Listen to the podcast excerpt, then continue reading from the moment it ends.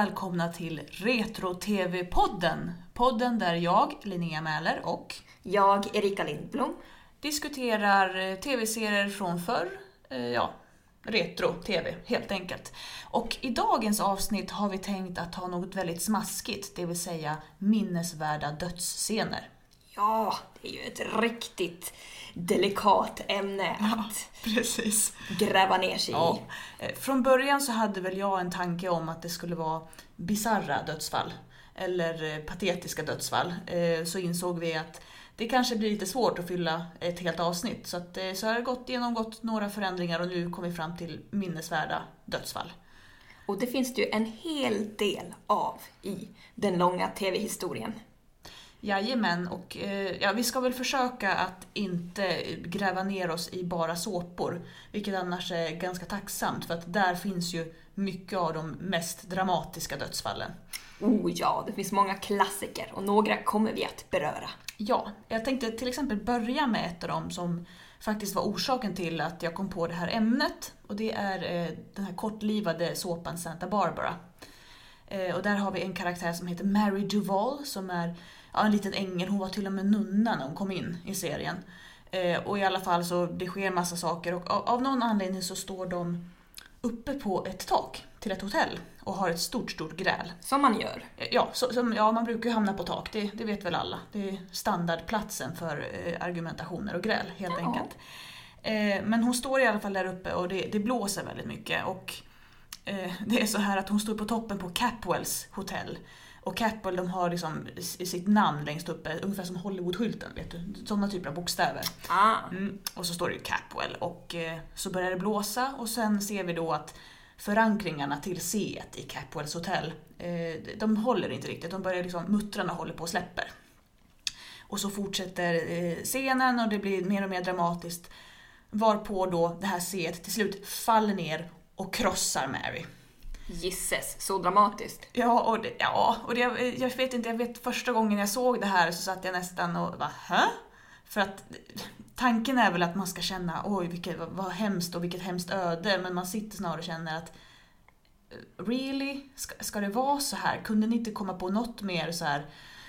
Det känns ju väldigt forcerat att man för det första är uppe på ett hotelltak och bråkar, att det dessutom blåser och att en av de här i bråket då blev krossad av en hotellskylt. Det är ganska många parametrar som ska till för att det här ska inträffa. Ja, det känns som att det här hade man kunnat göra på ett mycket mer verklighetstroget sätt. Sen visserligen, det är en såpa, det ska väl vara lite spejsat, men där kände jag att här gick vi nästan lite över gränsen. Ja, det är helt klart en forcerad handling. Ja. Har du något annat sånt lite mer dramatiskt på det sättet? Alltså, dramatiskt som i patetiskt? Ja, eller lite så tänkte jag. Annars har jag ett till jättebra förslag på en sån där man också funderar på hur gick det här egentligen till? Och det är en annan av mina favoritdödsfall, det är Rosalind Chase i Lagens änglar. Och Rosalind Chase var ju den här karaktären som man älskade att hata. Hon var riktigt så här isdrottning, diva, bitch, you name it. Och det kommer verkligen från ingenstans. Det är väldigt oväntat. Jag vet inte om du har sett när hon dör. För hon trampar rakt ut i ett hisschakt. Ja, jo, jag har sett det. Och det är väldigt oväntat som du säger. Det är absolut ingenting som man räknar med. Nej, oftast brukar det finnas någon så här, det finns en replik tidigare eller någonting som pekar på att det kommer hända någonting här.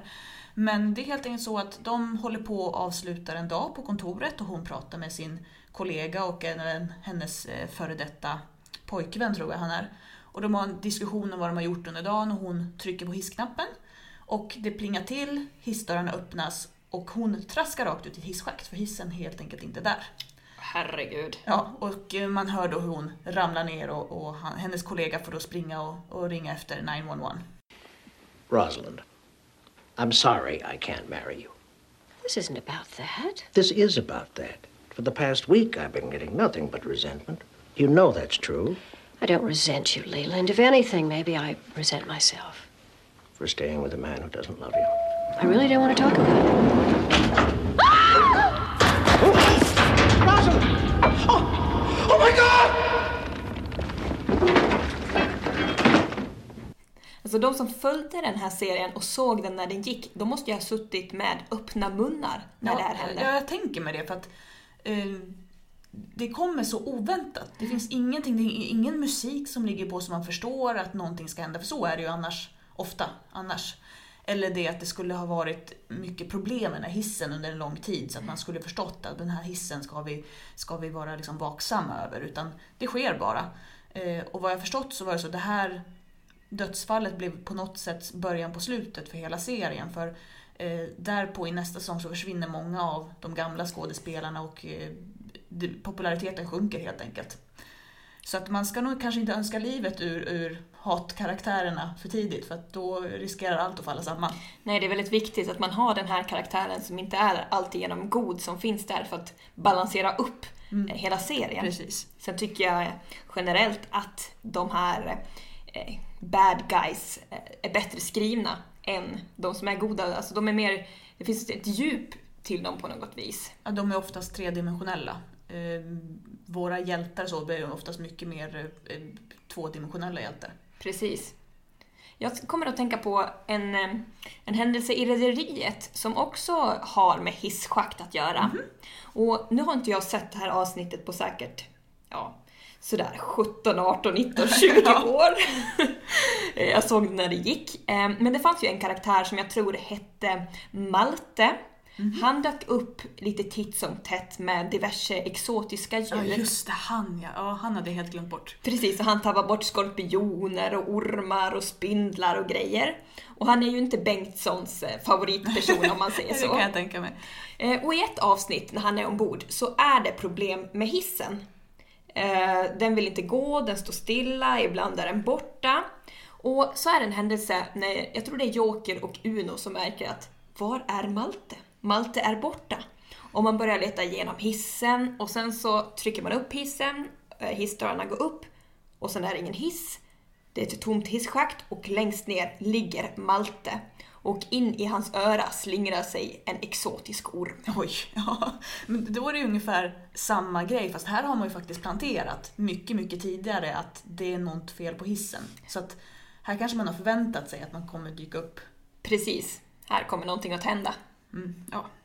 Men på tal om Rederiet så har vi ett annat riktigt dramatiskt dödsfall. Ja, det är när Georg Lager dör. Ja, precis. Och det är något där.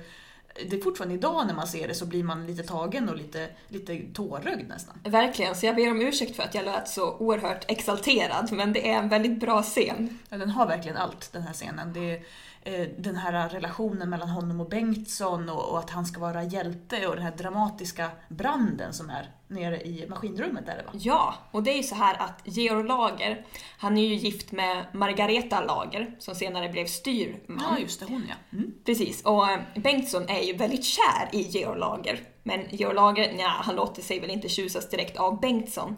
Men så är det ju en situation när det utbryter en våldsam brand i maskinrummet. Bengtsson och kapten Lager då springer ner och de märker ju att oj, det finns personer kvar i maskinrummet, vi måste få ut dem.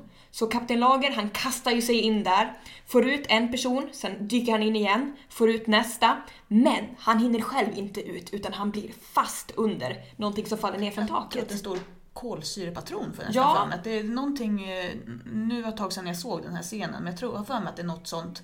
För hela grejen är väl att de ska stänga dörren till maskinrummet och trycka på en kolsyranläggning som ska då kväva elden. Precis. Och det är väl också orsaken till att de ska rädda de här personerna, för att trycker man igång kolsyranläggningen så kvävs ju en person som är kvar där nere. Mm. Vilket då blir hans öde också. Ja, för han fastnar ju där och han beordrar Bengtsson att stänga dörren. Och jag ryser bara, jag tänker på det. Precis, och hon gråtandes tvingas stänga in Georg Lager där och så trycker hon på kolsyreknappen och sen så bryter hon ihop där utanför dörren och faller ihop i en gråtande hög. När vi ändå pratar om bränder, Erika, då kommer jag osökt att tänka på skolbranden i Lilla huset på prärien. Där då Mrs Garvey är det, va? Som dramatiskt och väldigt hjältemodigt ska springa in och rädda Adam Jr., ja, precis, Adam och Marys son. Ja, just det. Ja, precis. Och det här är så totalt ologiskt. Det är så dumt. För det första börjar den här skolan brinna för att jag tror att det är Albert och en person till som tjuvröker nere i källaren. Ja, så är det. Ja. Mm. Och det tar fyr och det börjar brinna. Och Mary, alltså Mary Ingalls, Charles och Carolines äldsta dotter, hon sitter uppe på sitt rum med baby Adam, alltså hennes son. Och in rusar, om det är Mrs. Terhune, och säger att det brinner, du måste ut. Och vad gör Mary? Ja, hon går ut men tar inte med sig sin son, vilket är totalt ologiskt. Ja, det är jättekonstigt. För jag tror ingen mamma skulle bara, oj det brinner, jag går ut själv och sen låter jag någon annan ta. Ja, nej, framförallt, nu är det ju så att det ska väl förtydligas för er som inte har sett Lilla huset att Mary är blind. Mm. Men det är också precis som du säger att hon är redan i samma rum som sin son. Och här, man har säkert försökt förklara bort det här med att men hon drabbades av panik eller hej och hå. Men det är fortfarande väldigt ologiskt. Och att hon inte kommer på det förrän hon är ute ur byggnaden. Precis. Och det blir Alice Garvey som får rädda baby Adam. Och hon springer in där. Men då brinner det så våldsamt att hon kommer inte ut ur det här rummet. Utan det sista man ser av Alice Garvey är när hon står med Adam Jr. i famnen och försöker slå sig ut genom det här fönstret. Oh, ja. Och det har blivit liksom en snackis kring det här, för det ser ut som att hon slår in fönstret med baby Adam. Oj då! Så jag vet på reunions och sånt där som the cast of Little House brukar ha, så brukar hon ha med sig en docka och liksom låtsas slå med, för att det här har blivit en sån ikonisk scen. Ja. Ja, men, och precis som du säger det här att det är så ologiskt, inte bara liksom, hur det utbryter, men att man har ju valt att göra det här för att på något sätt göra en hel moralkaka över att faran med rökning, tror jag. Mm. Det känns ju som det finns ingen uppbyggnad eller egentligen någon dramatisk payback av att det här händer. För att hur mycket har familjen Garvey varit involverad innan och vad händer efteråt? Hur mycket påverkar det här dem? Familjen Garvey har ju varit med i 2 säsonger och är Caroline och Charles bästa kompisar. Så att de har ju varit ganska stora karaktärer under 2 säsonger.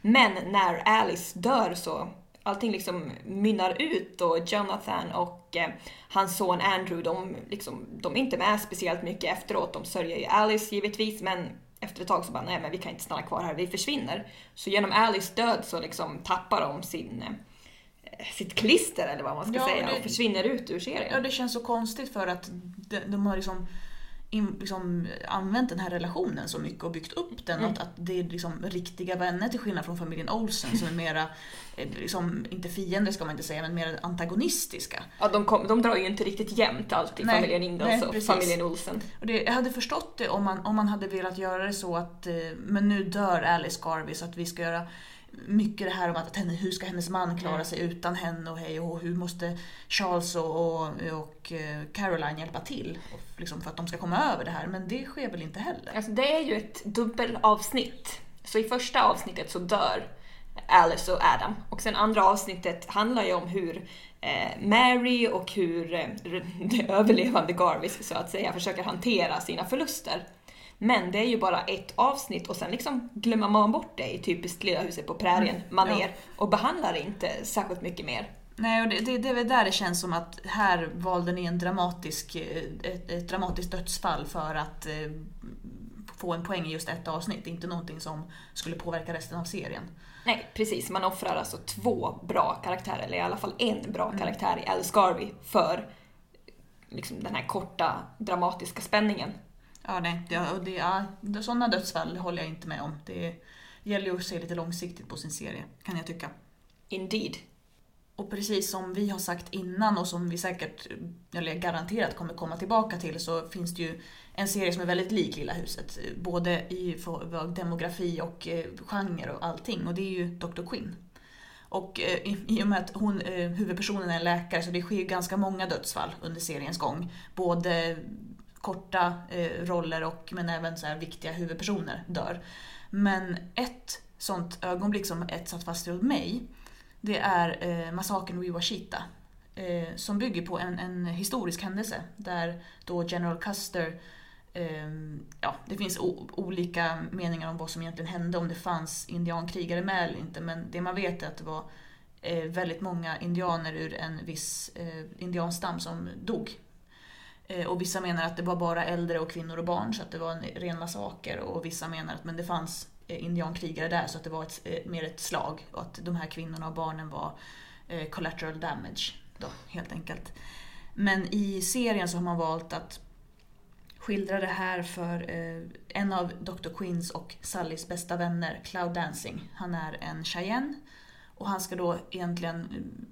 Han, av någon anledning så har han stannat kvar och han ska möta upp då sin fru och resten av sin stam och rider tillsammans med Michaela och Sally och upptäcker då att hela hans stam har blivit mördad i princip. Och det som sker efter det här är att Michaela tappar hela sin tro på mänskligheten. Och det leder till väldigt, väldigt fina skådespelarinsatser, framförallt från Jane Seymour som spelar Michaela, men allihopa egentligen också. Det är häftigt om man tar en sån historisk händelse och lyfter in den i en ren dramaserie och på så sätt påminner oss nu om vad som hände då. Det är väldigt, väldigt fint. Det blir som en liten historielektion. Ja, så är det. Sen har de visserligen i serien så de har flyttat tidpunkten för massaken för att stämma in vart de var i serien, så att jag tror de har flyttat något år fram eller tillbaka. Men de lyfter ändå fram det, och General Custer är med i flera avsnitt i Dr. Quinn, så att vi får stötta på lite historiska figurer, om än i kanske fiktiva skildringar. Vad spännande! Och sen har vi ju, när vi ändå pratar om så här massaker eller krig kanske snarare, så har vi ju MASH. Mm. Som är den här stora serien som en av de mest sedda och älskade genom tiderna. Ja, och det är ju en krigsserie fast det är en komediserie. Men där finns det ett sånt ögonblick som framförallt tog väldigt, väldigt hårt på amerikanerna när det gick. Och det fanns ju en karaktär som hette Henry Blake. Som var, jag vet inte om han var general eller vad han var, men han hade varit där i Korea väldigt, väldigt lång tid, och så skulle han då han skulle hem, för han hade avslutat sin tjänstgöring, och så tar han farväl av alla och så åker han iväg. Och sen i slutet av avsnittet så får de ett telegram där de får reda på att planet han färdades i har blivit beskjutet över Japanska havet och att alla ombord har omkommit. Gud. Och det är ju alltså hela sättet man gör det på också. Man får inte se det här, utan de får bara det här meddelandet om att han har dött. Och det är tydligen blivit väldigt, väldigt omskrivet och omtalat just då i USA på den, när det här sändes då. Det kan jag verkligen tänka mig, för att genom att vi som tittare inte får se när det här händer så slår det ju så mycket hårdare. Och det blir ju realistiskt också på ett sätt, för att jag tänker på alla anhöriga som fanns hemma när de fick dödsbud från sina anhöriga som var ute i krig, ja, så kom ju det oftast inte kanske via brev eller telegram, utan att det kom ju någon och knacka på, men det var ju ändå att man var helt omedveten om det, och sen så får man det här meddelandet. Man är ju inte själv liksom involverad och ser själva händelsen, utan man får ju besked om det senare. Ja, precis. Och det som var det som kändes mest, det var ju det att MASH var ju framförallt en komedi. Och så kommer det här, en karaktär som man fått följa, som man har hunnit skapa band till, och så ska han äntligen åka hem. Så man tänker sig att han är utom räckhåll för det här kriget, och så dör han ändå. Och det måste också ha tagit hårt, tänker jag. Verkligen. När du pratar om plan som kraschar, och kommer jag att tänka på Jock Ewing. Jaha. Den här fantastiska patriarken i Dallas, det vill säga pappa till JR och Bobby och Miss Ellis make. Ja, men fick man se honom dö? Nej, det fick man inte göra. Det var ju så här att Jim Davis som spelade Jock, han drabbades av en hjärntumör. Ja, okay. Och han fortsatte att spela Jock ganska länge, och man såg hur han blev sjukare och sjukare, och han blev uppsvullen i ansiktet. Ja. Och i de sista avsnitten som han medverkar i, då kan han inte ens stå själv, utan när karaktären Jock skulle stå, så stod Jim Davis lutad mot en ställning för att han skulle liksom, han orkar inte stå av egen kraft.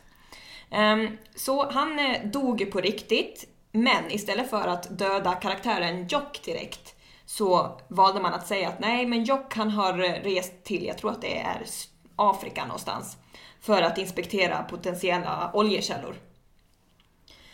Så han är borta sådär en halv säsong, kanske en hel säsong, jag har inte riktigt koll. Jag är ju nämligen en stort Jock-fan, så jag slutade ju att kolla när Jim Davis försvann ur serien. Men i alla fall så får Miss Ellie ett telefonsamtal där man berättar att Jocks plan, eller helikopter tror jag att det är, har kraschat, och man är ganska säker på att Jock har omkommit, för att man har hittat ett av hans stora bältesspännen. Ja, okay. Mm. Han har ju ett sånt där klassiskt stort cowboy. Sånt, precis. Ja, jag förstår. He's a real cowboy. Ja. Och Miss Ellie blir såklart helt förkrossad. Mm. Och hon vägrar ju erkänna att Jock är död. Den här stora, fantastiska mannen kan ju inte vara död. Men de andra accepterar väl att nej, men han är borta. Efter ett tag så accepterar även Miss Ellie det. Men då, vad händer? Jo, en man knackar på dörren och påstår sig vara Jock. Han ser ju inte alls ut som Jock. Mm. Men han säger att jo, men jag är Jock. Jag har genomgått en plastikoperation för att mitt ansikte blev så förstört i kraschen. Mm. Och nu är jag hemma. Ja, typisk såpopera-style helt enkelt. Precis, och Miss Ellie, hon är jättekluven. Hon är så här, är det Jock? Är det inte Jock? Till saken hör jag att hon har ju träffat en annan då. Ja, ja. Mm. Alltså spelas av Howard Keel, va? Precis. Gamla musikalartisten från 50-talet. Precis, jag blir lika förbannad varje gång jag tänker på det. Äsch. Ah, borde vara sörjande enka minst 10 år, inte direkt liksom iväg. Ja, ja. Oavsett så dras ju Miss Ellie. Är det här sant? Är det här Jock eller är det inte Jock? Och till slut kommer hon väl, tänker hon väl att nej, det här är inte Jock. Mm, okay. Och den här karaktären försvinner. Men vi som tittare, vi vet faktiskt inte riktigt om det var Jock eller inte. Spännande. Så man kan bygga sin egen uppfattning om det där då. Beroende på vad man känner för hennes nya kärlek. Precis. Clayton Farlow tror jag han heter. Ja, just det. Annars tänker jag, alltså det stora dödsfallet i Dallas, eller som jag tänker på, det är ju när Bobby dör. För att då, vid det fallet så var det ju så mycket av den gamla Dallas-känslan som hade försvunnit. Så han var egentligen den sista förankringen, tyckte jag, till liksom hur Dallas skulle vara. Och sen som sagt kom ju den här säsongen som var väldigt, väldigt konstig, som gick dåligt. Och så bestämde sig för att men det var en dröm. Så den säsongen slutar väl med att Bobby står i duschen. Och är det väl... Jag tror att det är Pam. Pam är det. Pam, ja just det, väl är ju hans brorsfru. Ja. Pam upptäcker honom i duschen för att hon har ju drömt allting. Så hela den här säsongen var en dröm. Väldigt, väldigt bekvämt sätt att bli av med en säsong som ingen tyckte om. Enormt bekvämt, och det var väl där liksom serien slog över och tappade. Ja, jo, det blev för outlandish till och med för att vara en sån såpa. Annars har vi, precis som du nämnde det här, att Jim Davis, han dog, och sen så var man ju tvungen att förklara varför figuren inte var med längre i serien. Vi har ju fler sådana exempel också. Och då kanske jag tänker på en av dina favoritserier, Hem till byn. Mm. Och Hem till byn gick ju under så lång tid, så det är ju många skådespelare som under seriens gång har dött och som skrivits ut. Men det jag tänker på, det är ju Evert Perssons plötsliga död 1976. Och Evert Persson, han tillsammans med Lisa var ju mina favoritkaraktärer. Och det var så här att, vi kanske ska förklara scenen. Ja, det är säsong 3. Familjen Persson bor i Gårdsten. Evert jobbar på varvet där han svetsar, och Lisa spelar bingo och är hemmafru. Ja. Mm. Och en dag, helt ur det blå, så får vi se hur en polisbil kör upp till det här stora lägenhetshuset som de bor i och ringer på dörren. Just i det här fallet har de flyttat in till stan. Precis. Stan, men i förhållande till hur de bodde innan. Ja, de har ju tvingats lämna sin lilla gård som gått i familjen i generationer och flyttat in till Göteborg för omskolning. Mm. Och som sagt, Evert han är på varvet, Lisa är hemma och hon har ju ingenting att göra, så det är därför hon börjar spela bingo, för att ha någonting att göra på dagarna. Barnen är ju ganska stora och går i skolan, vissa jobbar till och med. Men i alla fall, så när Lisa är hemma så kommer det plötsligt en polis och ringer på. Och då får hon beskedet att Evert har dött. Oj. Ja. På väg hem från jobbet, han har fått vattenplaning och krockat med mötande trafik. Mm. Och till saken hör att det här kommer ju väldigt snabbt, man är inte alls förberedd på det. Det finns ingenting som leder upp till det. Nej. Istället så har ju Lisa och Evert, de har liksom lite små problem i äktenskapet, för att de är sura, för att de sålde sin gård, de längtar tillbaka. De har inte helt lätt. Mm. Och man tror liksom att nej, men framåt de sista avsnitten kommer de liksom börja reda upp det här. Det kommer ordna sig för dem. Det var säkert så det var skrivet för er också. Mm. Men då dör Evert. Och anledningen till varför han dör så plötsligt, det är att skådespelaren som spelade Evert, Rune Ottosson, han dog på väg hem från inspelningen. Och sättet han dog på, det var vattenplaning. Ja, så man har, det här är så att dikten speglar verkligheten, så att säga. Ja, man har liksom tagit det sättet som Rune Ottosson dog på och överfört det till Evert. Ja, okej. Och jag tänker bara, hur måste hans familj ha känt? Ja, precis.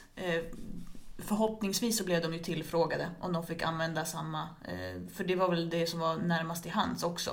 För hur skulle man annars, för i och med att Hem till byn är den serie som det är, så det hade ju inte gått att förklara iväg det som att men han blev skjuten och han höll på att bli rånad eller sånt, utan då blir det ju snarare att men han dog i en trafikolycka eller han fick en hjärtinfarkt. Precis. Alltså för att förklara något sånt. Och ja, det var ju ett väldigt realistiskt avslut på Evert. Mm. Sen tycker jag att det är...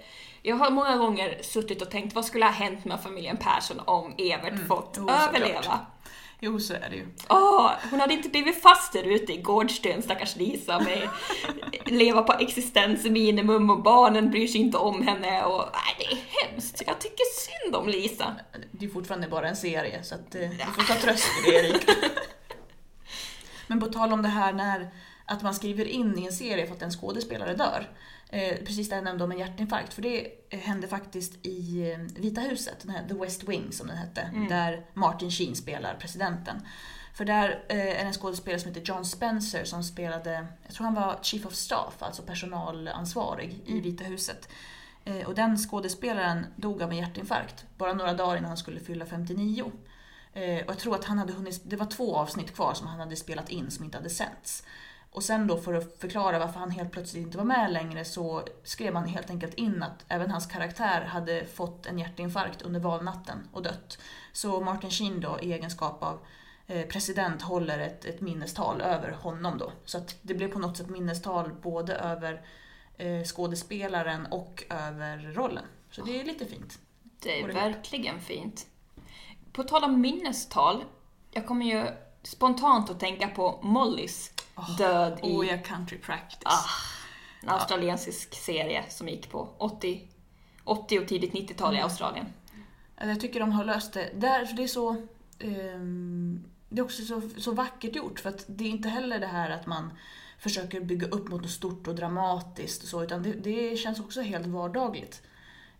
Och det är så att Molly Jones heter hon. Molly Jones. Hon var en sån här favorit karaktär bland alla fans och sånt, och hon får leukemi, tror jag. Ja.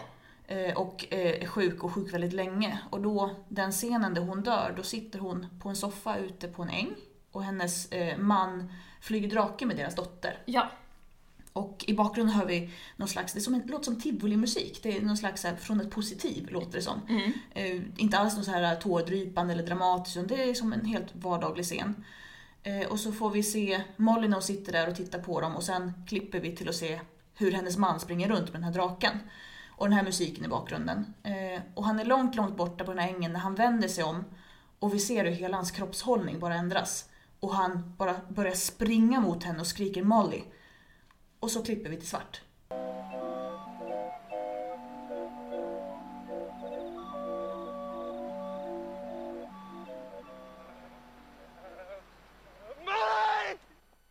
Så vi får egentligen aldrig se när Molly dör, utan vi förstår det utifrån hennes mans kroppsspråk och reaktion. Och då det här som du pratade om med den här minnestalet, det är ju det som sker precis efteråt när det klipper till svart och eftertexterna kommit. För att i vanliga fall i Country Practice så är det då stora istället bilder över olika vyer, åkrar och grejer och sånt, och så kommer alla eftertexter. Mm. Och just i det här avsnittet så har man bara klippt in bilder på skådespelerskan som spelar Molly Jones under hela tiden hon var med. För hon var med i några år. Mm. Och en röst som säger mad Molly Jones. Och det känns precis som att det är någon som håller ett sånt tal vid hennes begravning.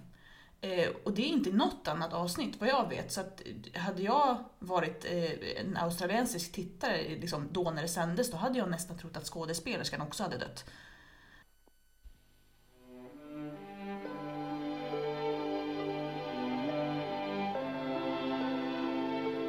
Mad, we said. Mad Molly Jones.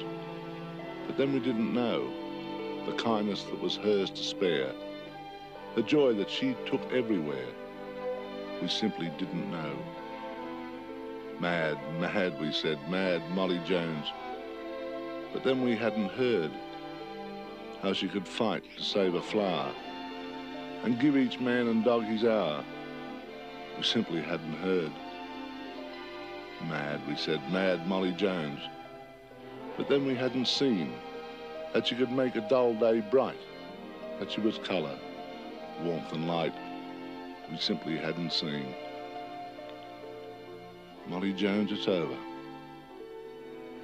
Yet we cannot say goodbye, for all the loveliness we knew, and love of life and friendship true, and laughter brave that once dwelt in you. And how can such things die?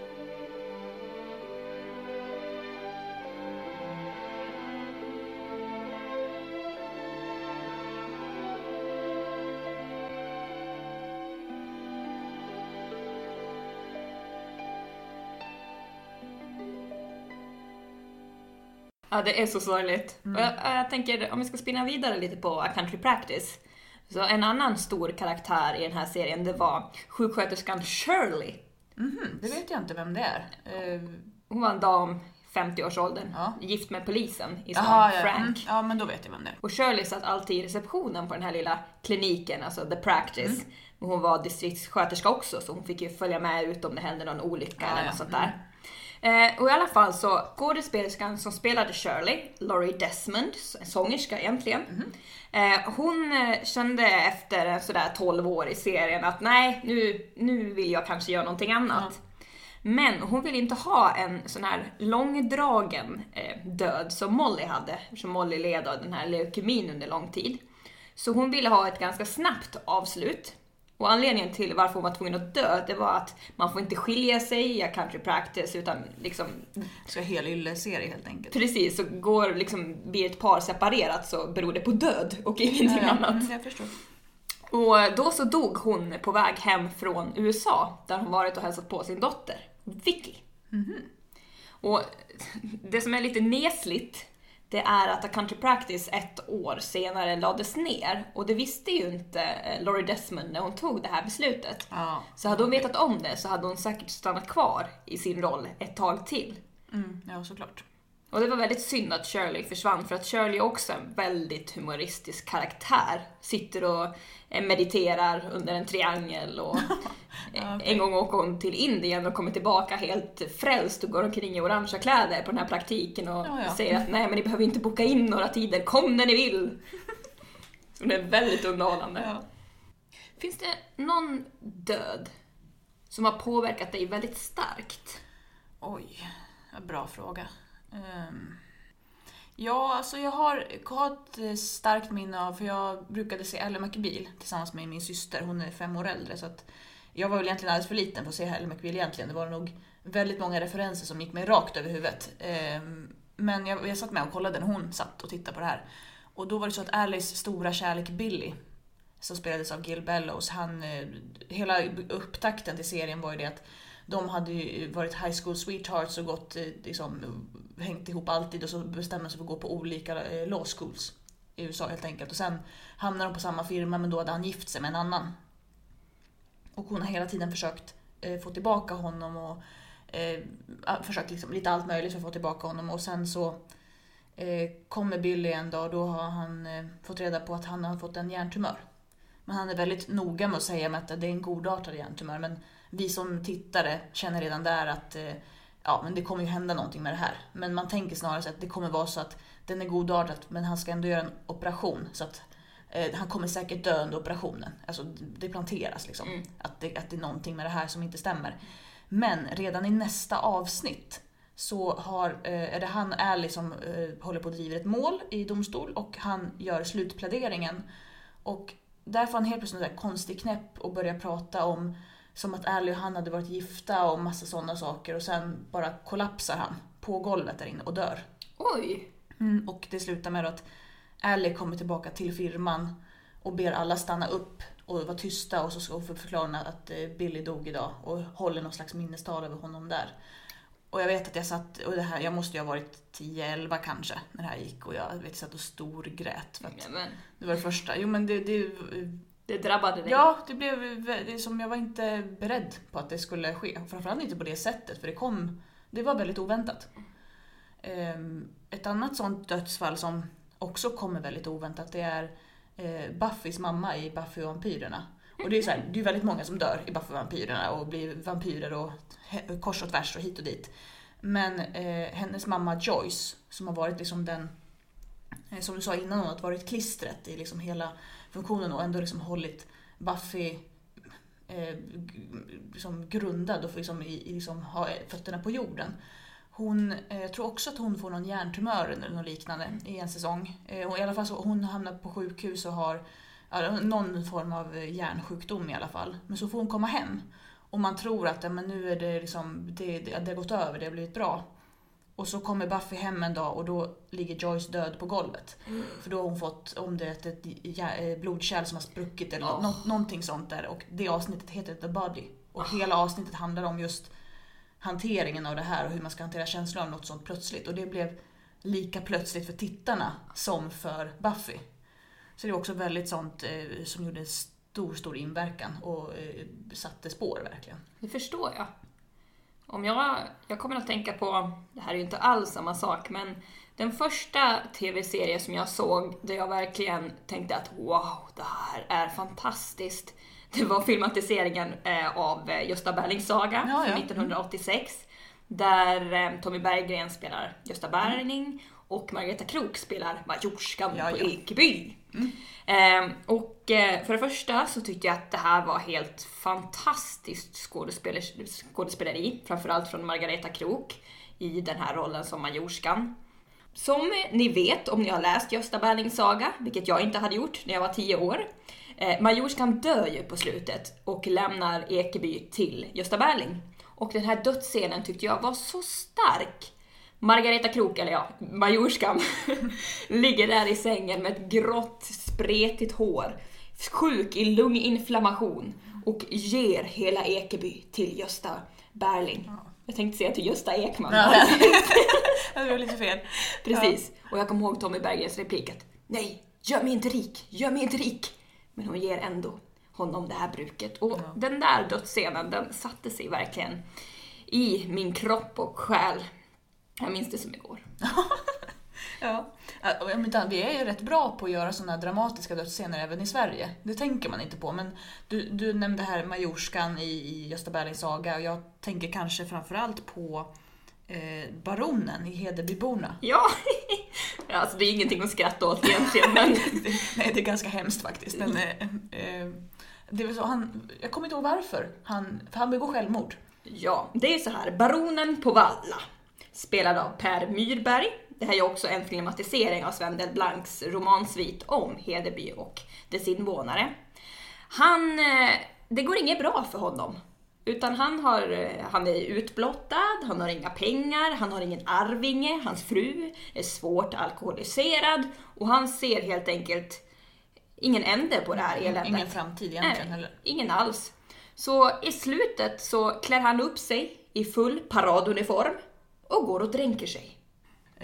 Ett annat sånt här klassiskt exempel, det är ju från Hedebyborna till Hemsöborna. Och då tänker jag på Karlsson, det vill säga Allan Edwall. Och han har ju egentligen ljugit sig till och han har ju lyckats få Madame Flod att komma på att gifta sig med honom. Och så har han bedragit henne och hela den här faderullan och Madame Flod dör. Ja, Siveruds karaktär. Ja, och ska begravas. Och då får vi se, de är ju ute på isen. Precis, de är ute i skärgården och det är vinter och de ska liksom dra över den här kistan till en annan ö, gissar jag. Mm. Och varpå då isen rämnar och kistan glider ner i havet. Och sen ska då Flod, det vill säga Madame Flods son, som spelas av Sven Wollter, och Karlsson då tillbaka in mot land. Och det blåser upp till snöstorm och de springer och Karlsson hamnar på efterkälken och Flod har inte tid att vänta så han springer vidare, varpå då Karlsson blir ensam och fotspåren efter Flod fylls igen väldigt snabbt av snön och så han irrar bort sig och dör ute i kylan. Rätt åt den där Karlsson, han är ju kriminell. Ja. Sen har vi också lite mer när vi tänker svenska dödsfall så har vi ju de här lite mer sensationella dödsfällen. Och då tänker jag kanske på den här såpan 3 kronor. Oh, där finns det mycket sensationellt. Så då har vi ju dels en väldigt, jag måste säga, väldigt fint filmad och genomförd scen. Det är en buss som får fel på bromsarna. Helt enkelt. Och det är en karaktär som heter Bimbo, tror jag. Ja, hon heter Sirpa, tror jag egentligen. Men... ja, Bimbo, ja, det var tydligen passande smeknamn, tyckte alla. Mm. Ja. Så att, jag vet inte varför hon sitter på den här bussen, men hon sitter längst fram på den här bussen, bredvid busschauffören. Kent! Ja, precis. Och så ska de åker där och så kommer det fram. Det är en buss som kommer i en korsning, tror jag. Eller en lastbil. Och så ska han då väja för den och inser i samband med det här att bromsarna fungerar inte. Mm. Och så blir det en lång scen där han då måste väja mot kommande bilar. Och så är det han ska in i en tunnel och så står det en lastbil i vägen. Så han väjer över och kommer in i den mötande tunneln, helt enkelt. Och tror ett tag att vi klarar det här, kommer gå bra. Bara att då dyker upp ett mötande fordon i tunneln. Och han har ingenstans att ta vägen. Nej, en stor lastbil. Och det som är så häftigt här, att här man går över till... Det låter nästan alltså, som kyrkomusik. Ja, det blir väldigt sakralt. Ja, och precis i ögonblicket när krocken sker så blir det helt vitt. Och sen går det tillbaka och så får vi se då Bimbo ligga där helt blodig och död. Mm. Det känns som att Bimbo träder in i himmelriket, ja, där så. På något vis. Och jag tror snarare att det hade varit ännu starkare om det bara hade blivit vitt och så hade avsnittet slutat där. Och så hade man fått reda på efteråt vad det var som hände. För att det blir nästan lite makabert efter den här musiken och allt det vackra och att det är så vitt. Och så får vi se en död kropp. Ja, det håller jag med om. Det blir väldigt abrupt och det känns som en väldigt konstig avslutning på den scenen faktiskt. Man hade inte behövt berätta för tittarna så bokstavligt liksom att hon dog. Utan det hade ju blivit större effekt, som du säger, om man bara hade lämnat det där. Ja, och framförallt så hade man ju som tittare fått sitta där och fundera på oj, men vad hände egentligen? Överlevde någon? Eller vem kommer dö? Eller vad det nu ska vara. Det där var ju säkerligen en säsongsavslutning också. Mm. Så det hade ju varit ett smart sätt att liksom verkligen hålla intresset vid liv. Ja, precis. Ska man väl säga också att den här karaktären, Bimbo, var ju ganska liksom problemföljd genom seriens gång. Och att hon hade liksom äntligen... rätt upp sitt liv. Mm-hmm. Och det är då hon dör. Alltså klassiskt slut, helt enkelt, att när man väl kommer på få sitt liv på rätt köl, då ska man sona för sina brott i alla fall. Ja, hon hade ju gift sig med Kristina Skolins son. Jag kommer inte ihåg vad Kristina Skolins karaktär heter, men sonen kallades i alla fall för Klimax. Och alltså så dåligt. Ja, det är hemskt. Så han och Bimbo, alltså Klimax och Bimbo, de hade en son som heter River. Ja, såklart. Classy names. Ja. Mm. Annars är ju 3 kronor kanske mest känd för slutscenen. När hela byn sprängs. Ja, precis. När Sten. Jag tror han heter Stenfrisk. Eller är det skådespelare som heter Stenfrisk? Ja, jag blandar alltid ihop det där. Därför jag inte ville nämna det. Precis. Jag är osäker på hur det egentligen är. Men det antyds väldigt, väldigt starkt att han spränger hela stan. Hela Mälarhöjden. Ja. Vi pratade ju för en kort stund sedan om dödsfall som berört oss mycket. Mm, precis. Och då kommer jag att tänka på tv-serien The Chisholms. Mm. En miniserie från 79-80 någonting. Som handlar om en familj, The Chisholms, logiskt nog. Mm. Som ska flytta från öst till väst egentligen på 1840-talet. Ja. Mm. Och de kommer iväg lite för sent så att de hinner inte haka på de här långa vagnkaravanerna. Nej. Så att de får åka själva genom de här stora ödelanden där det finns indianer som hotar att mörda och döda dem. Som indianer alltid gjorde på 70-talet och tidigare i Hollywood. Precis. Då, på den tiden var de stora skurkar och man framställde dem på ett högst orättvist sätt. Ja. I alla fall, familjen Chisholm, de är ute i vildmarken. De skjuter en liten buffel av some sort och de slår upp en eld för att laga till den här buffeln. Till saken hör att indianerna ser ju röken som stiger upp från elden. Mm. De rider dit och ser att här har vi en familj som är ensamma. Vi kan också sno familjens hästar och deras värdesaker. Så när familjen Chisholm har gått och lagt sig så anfaller indianerna. Mm. Och det här är inget liksom milt anfall. Det här är så mycket anfall som det kan bli. Ja, man släpar ut mamma Chisholm Drar ut henne i någon buskage. Man skär av halva örat på pappa Chisholm. Och man ger sig på döttrarna. Och den yngsta dottern, den här lilla högt älskade sladdbarnet Annabelle, hon blev halvt skalperad. Och så blir hon också svårt knivhuggen i magen. Och just den här scenen så får man se precis allting. Och det är så fruktansvärt. Ja, det är obehagligt. Åh, gud. Och de är totalt förstörda, föräldrarna, när indianerna, de blir bortskrämda av någon anledning och försvinner iväg. Och föräldrarna är ju i upplösningstillstånd över att deras lilla dotter är svårt knivskuren och jättesjuk och de är helt ensamma ute i vildmarken. Och i alla fall, man lappar ihop henne så gott de kan och lägger upp henne i vagnen och så fortsätter man åka. Och sen under några dagars tid så ligger Annabelle där bak i vagnen och riktigt lider. Hon har hög feber, hon yrar och till slut så dör hon bara i ett enda stort crescendo av skrik. Åh, fy fasen. Och det är så fruktansvärt. Ja, det kan jag tänka mig. När man verkligen spelat på alla boliner eller vad man ska säga. Ja, och hela hennes död hänger ju över den här... Hon dör ganska tidigt i serien. Och i resterande avsnitt så hänger ju hennes död över den här familjen. För att Annabelle är ju Annabelle. Hon är liksom allas lilla älskling, eller vad man ska säga.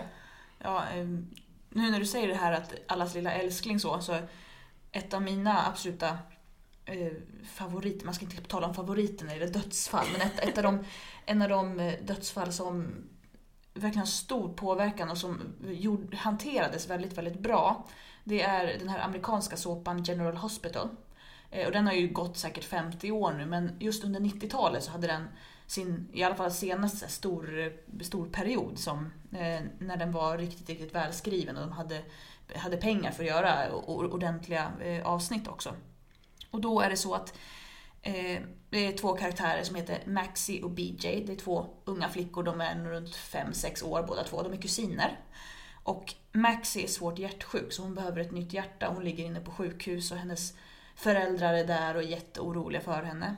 Och så är det så att hennes kusin BJ är på väg till skolan. Skolbussen krockar och hon skadas så svårt och syret till hjärnan stryps. Så att hon blir i princip hjärndöd. Och så kommer hon in till sjukhuset och man konstaterar det här. Och BJs far, Tony, jobbar som läkare på det här sjukhuset. Och måste ta beslut om organdonation helt enkelt. Och han tar det beslutet för att han vet att hon är hjärndöd. Det finns ingenting de kan göra. Och då visar det sig såklart att BJs hjärta och liksom vävnad och blod och allting är perfekt matchning mot Maxie som ligger sjuk. Så det bestäms ju då att Maxie ska få det här hjärtat. Och då är det först en scen där då hans bror Frisco, som han kallas för i scenen, ett smeknamn. Han kommer in springande och ska berätta att det har skett något helt otroligt. Det är ett mirakel. De har hittat ett hjärta till Maxie. Och det är så hemskt med föräldrarna. Men vi har hittat ett hjärta nu. Och så får hans storebror då stå där och säga: jo, jag vet, det är BJs hjärta. Och den här då vändningen från den här totala lyckan över att min dotter kommer överleva till den här enorma sorgen att hon överlever bara för att min brors dotter har dött. Och det är så otroligt skickligt spelat och hanterat av alla skådespelarna i den här scenen. För annars brukar man ju tänka att såpaskådisar, de är så här C-klassen skådisar, de kan inte riktigt. Men här, det är så avskalat och fint. Det är inget sån här teatraliskt eller någonting, utan det känns som att man bevittnar liksom ett riktigt fall. Det är väldigt, väldigt vackert. Wow. Mm. Och sen då efter de har genomfört operationen och Maxie har fått det här hjärtat då, så går Tony in, eftersom han är läkare så han får ju gå in i operationssalen och de här återhämtningsrummen. Och så går han in där och så först tittar han på hjärtmonitorn och ser ju då hjärtat slå precis som det ska. Och sen lägger han huvudet mot Maxies bröstkorg, alltså mot sin brors dotters bröstkorg, och hör sin dotters hjärta slå. Och så får vi tittare också höra hjärtljud och hjärtslag. Och jag ryser bara jag tänker på det här, för det är så otroligt skickligt spelat. Ja, det låter ju helt enormt. När du sa bussolyckan. Precis. Och då kommer jag att tänka på den gamla klassiska tv-serien Coronation Street som gått sedan 1960 och som fortfarande går. Där fanns det en karaktär som hette Len Fairclough. Mm-hmm. Och han kom in i serien 1961 och var en prominent figur under 60-, 70- och början av 80-talet. Men där i början av 80-talet, jag tror att det är omkring 81-82, så blir han anklagad för att ha förgripit sig på barn. Mm. Han var simtränare i den lokala simklubben och det kom rykten om att nej, men han är nog lite för närgången mot några av barnen. Och då tog man beslutet att Len Fairclough ska ut ur serien. Och han bara försvann. Och sen 2 månader senare så fick hans fru i serien, Rita, besked om att Len, han har omkommit i en bilolycka. Mm-hmm. Och grejen är att man hittar på att liksom fabricera en liten story att ja, men Len, han åkte för att hälsa på sin älskarinna. Och han omkom på väg hem från henne. Men det som är mest intressant med Lens död, det är hur hans fru och hans egentligen största kärleksintresse, Elsie, hanterar hans död. Mm-hmm. Och Rita, hon är helt förkrossad, men Elsie är också helt förkrossad. Men hon får inte visa det på samma sätt, för hon är ju inte gift med Len. Hon är bara hans kompis. Men hon säger det som att, hon förklarar det för en karaktär att det känns som att jag har förlorat min bästa vän, min bror, mitt allt, min man, alltså så här. Och just den scenen är så stark för att de har gått igenom så mycket också under seriens gång. De har ju liksom varit egentligen ett par från och till sedan 1961. Och man vet ju att Len hade egentligen hellre gift sig med Elsie. Men Elsie är så rädd att deras relation ska ta slut om de gifter sig, för Elsie har inte haft några bra äktenskap tidigare. Så just det här hur Elsie hanterar Lens död, det är det är fascinerande. You know, it's like losing your best mate, your kid brother, and the only pal and the man that you trusted in the whole world, all in one. And there's not much else to lose after that, is there? Ja, jag tycker vi har täckt ganska mycket faktiskt och ganska många olika genrer. Har du något som du vill tillägga? Nej, det har jag faktiskt inte. Nej. Jag har ett som jag kom på, för när vi pratade om MASH tidigare så pratade vi just där effekten av en komediserie och det händer någonting som är faktiskt dramatiskt på riktigt. Och där har vi ett exempel i Svarte Orm, den här komediserien med Rowan Atkinson som gick på 80-talet. För det slutar med att Blackadder, alltså hans roll, varje säsong utspelar sig i en ny tid. Men det slutar alltid med att Blackadder dör på olika sätt. Och det är alltid väldigt roligt och väldigt komiskt och det hej och hå fram och tillbaka. Sista säsongen utspelar sig i en skyttegrav under första världskriget med brittiska soldater, och sista avsnittet så blir det helt tyst och de tror att en av hans underordnade tror att kriget är över. Och så berättar det blir alltid tyst innan man ska ut på slagfältet. Och hela serien slutar med då att de står där i skyttegraven och får kommando, springer upp över, blir beskjutna och de dör. Och så får man se då hela det här slagfältet där, för jag tror de är någonstans där franska landsbygden som det skulle ha sett ut då 1916 eller 17 när det här utspelar sig då. Och sen klipper vi till hur det här fältet ser ut idag när det är fullt med valm och blommor och det. Och så det är så otroligt, det blev också ett så otroligt starkt ögonblick för att den hade varit så rolig den här serien, och så kom det någonting som verkligen grep tag om britterna väldigt hårt också. Var det The Battle of Soames tror jag? Jag tror det, något sånt. Ja, det är en stark avslutning på en serie. Ja, så är det. Ja, men det så är väl det avslutningen på det här avsnittet också. Ja, och i nästa avsnitt då är vi tillbaka med någonting som ligger mig väldigt varmt om hjärtat. Vi hörs då. Hej hej! Hej då!